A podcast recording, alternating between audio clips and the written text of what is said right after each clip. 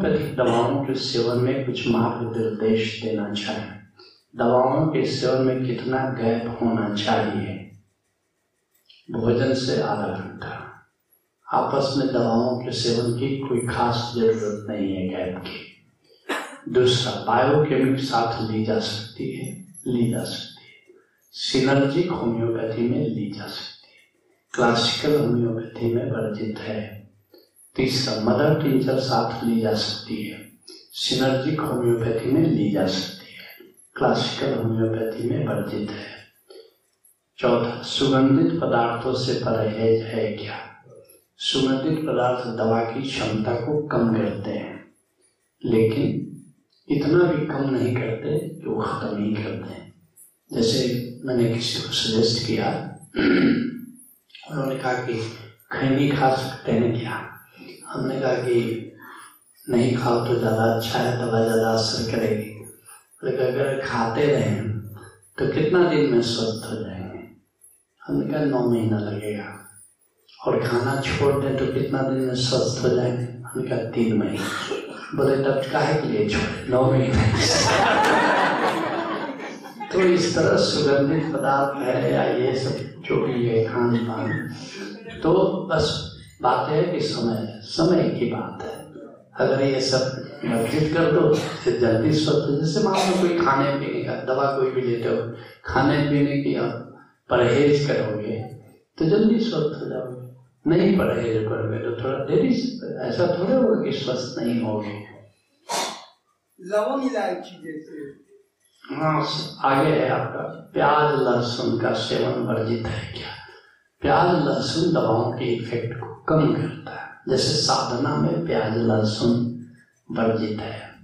तो निश्चित रूप से ये जो चीज़ें हैं दवाओं के असर को कम करती हैं, मगर खत्म नहीं करती।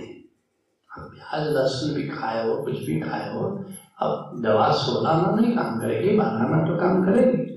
खास करके सिनर्जिक होम्योपैथी इतनी पावरफुल है। इसलिए हम लोग बहुत ज़्यादा इस पर आग्रह नहीं करते हैं कि खान पान क्या करो, क्या नहीं करो। इतना ज़्यादा पावरफुल है कि अगर प्याज लहसुन तुम खा के लिए तो सिनर्जिक होम्योपैथी मैटर ही नहीं करता है। और फिर सिनर्जिक होम्योपैथी पर कृपया प्रकाश डाल दीजिए, कृपया करें। सिनर्जिक होम्योपैथी का अर्थ है समझ पहले क्लासिकल होम्योपैथी का तीन सिद्धांत था। पहला था सिमिलर लाभ सिमिलर अर्थात जो दवा बीमारी पैदा करती है, उस बीमारी की वही दवा है। जैसे चाइना है, मलेरिया की दवा है। क्यों? क्योंकि चाइना अगर लगातार खाओ, स्वस्थ व्यक्ति तो जला दे के बुखार आने लगेगा, ऐसा। तो लोगों ने इसको फिर इस्तेमाल किया। ऐसे ही लाभ सिमिलर पर होम्योपैथी ने दवाएँ खोजी है दूसरा है लॉ ऑफ़ सिंगुलर एक टाइम में एक ही दवा दो। तीसरा है लाभ मिनिमम अर्थात एक डोज दो दूसरे डोज के लिए वेट करो। इसमें कुछ दोष था। दोष ये था कि हर डॉक्टर एक डॉक्टर के पास जाओ, सोचेगा, ये दवा ठीक है। दूसरे के पास जाओगे, वो सोचेगा, ये दवा ठीक है। तीसरे के पास जाओ तो उससे ये दवा तो कौन दवा ठीक है? लेकिन ज़्यादा से ज़्यादा हो गया कि चार पाँच दवाएँ में से ही वो डॉक्टर बोलेगा, ये ठीक है होगा वो ठीक है होगा वो ठीक है। लाभ ये सिनर्जिक होम्योपैथी कहती है कि लाभ सिंगुलर की ज़रूरत नहीं है, लाभ ऑफ़ ला ऑफ़ मिनिमम की ज़रूरत है। ला अर्थात कि मिनिमम कितना नंबर, कितने, अर्थात कि सिंगल, एक दवा देने की ज़रूरत नहीं ऑप्ट लाभ ऑप्टिकम। अर्थात कि जितनी चार पाँच दवाएँ अगर तुमको लगता है तो सबको एक बार ही दे दो। हनुमान जो इसके आविष्कारक थे उन्होंने कहा कि एक दवा कोई प्रूविंग हुई है, पता है कि कैसे काम करती है? दूसरी दवा किस पर काम करती है? लेकिन एक साथ एक से ज़्यादा दवा दी जाए तो पता ही नहीं चलेगा कैसे काम करेगी। ये हनुमान का एक बहुत इंटेलेक्चुअल ब्लंडर था। एलोपैथी में एक साथ कई दवाएँ दी जाती हैं और सब काम करते हैं। ऐसे भी भात खाओगे, ये तो ऐसा ही तर्क है कि भात खाएँगे तो पता है कि कार्बोहाइड्रेट मिलेगा। दाल खाएँगे तो पता है प्रोटीन मिलेगा। सब्ज़ी खाएँगे तो पता है कि विटामिन मिलेगा। लेकिन तीनों खाएँगे तो क्या पता क्या मिलेगा, क्या नहीं मिलेगा? लेकिन पता क्यों नहीं है? तीनों मिलेगा। ये सीधी सी बात है। ये ऐसा ही ब्लंडर था हनुमान का, जैसा न्यूटन का था। वो दो बिल्ली लेके, पिंजरा लेके पहुँच गया। लोहार को बोला, एक छोटी बिल्ली के लिए आने जाने के लिए दरवाज़ा बना दीजिए एक बड़ी बिल्ली के लिए लोहार भी हंसा, बोला कि आप ये किस मोहल्ले गए बोला, इस मोहल्ले अरे, जिस मोहल्ले में न्यूटन रहते हैं, ऐसा भी मंद बुद्धि आदमी रहता है? अरे, बड़ी बिल्ली के लिए जो दरवाज़ा बनेगा, क्या छोटी बिल्ली आएगी, जाएगी कि नहीं? तो जाइए, न्यूटन से थोड़ा ज्ञान लीजिए। बोला, मैं ही न्यूटन तो कभी कभी बड़े बुद्धिमान प्राणी लोग कभी कभी गलतियाँ कर जाते हैं और हनुमान की भी एक बहुत बड़ी ये गलती हो गई और चूँकि हनुमान ने ऐसा कह दिया, किसी को हिम्मत ही नहीं हुई कि उसका विरोध करे।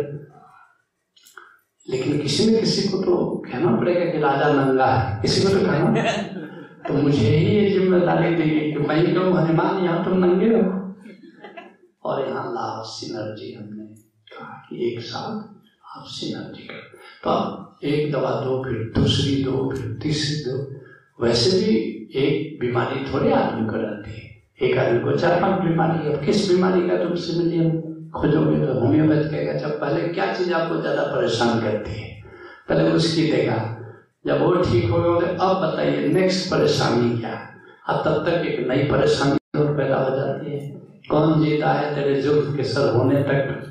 इलाज में ही ज़िंदगी खत्म होगी अरे पेशेंट रहेगा, तब तो दबा करोगे लाभ सिनर्जी एक साथ सारी बीमारियों का ट्रीटमेंट कर देता है। और इस तरह से ये बहुत ही पावरफुल और फिर एक डोज दे के इसमें इंतज़ार करने की ज़रूरत नहीं है। एक साथ जो है रिपीटेटिव डोज दिया जा सकता है। इसलिए जो बीमारी क्लासिकल होम्योपैथी बहुत टाइम ले लेती है, खासकर क्रॉनिक बीमारियाँ। इसमें बहुत कम टाइम में, और जैसा मैं कह रहा था बहुत शीघ्र ही तुमको ये खुशखबरी देने वाले हैं कि और डायबिटीज़ को पोषो, धारा से तो भगा ही देना है। और बाकी भी जो लोग सिनर्जी इस युग की सबसे ज़्यादा चमत्कारी खोज सिद्ध होगी।